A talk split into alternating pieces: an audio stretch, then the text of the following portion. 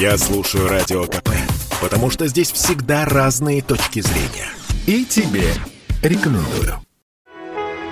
Россияне стали чаще покупать готовую еду. Продажи за год выросли в среднем наполовину. Это говорят руководители сетевых магазинов и, не без досады, подтверждают представители заведений общественного питания. «Откусили лакомый кусок», заявил в интервью Радио КП вице-президент Федерации рестораторов и ательеров России Сергей Миронов. Самая сложная ситуация в регионах, где есть ограничения для ресторанного бизнеса, где рестораны либо закрываются, либо для них вводятся QR-коды. А этих ограничений нет в магазинах, и магазины, торговля этим прекрасно воспользовалась, начав развивать, мощно развивать свою кулинарию и делать готовую еду на вынос. И, безусловно, это влияет на рестораны очень серьезным образом, потому что для чего вводятся те же самые пресловутые QR-коды? Чтобы простимулировать э, людей, чтобы они прививались в первую очередь. Вопрос не в безопасности. Но при этом магазины Э, дают альтернативу. То есть можно не прививаться точно ради ресторанов. Все это можно взять в магазинах как бы и прекрасно на этом зарабатывают, откусывая достаточно серьезную долю от ресторанного рынка.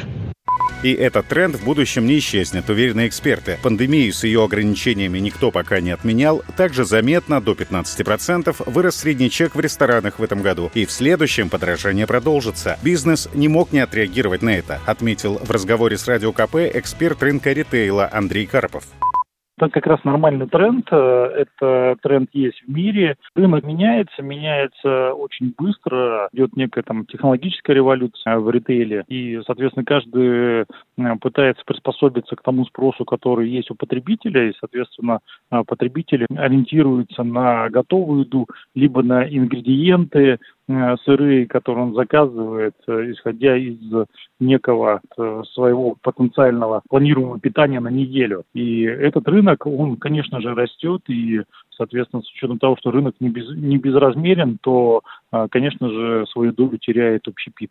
Недавнее исследование, проведенное среди горожан, показало, что каждый четвертый участник опроса планирует заказать готовую еду к Новому году. При этом для женщин такой вариант подготовки к празднику оказался предпочтительнее, чем для мужчин. Александр Фадеев, Радио КП.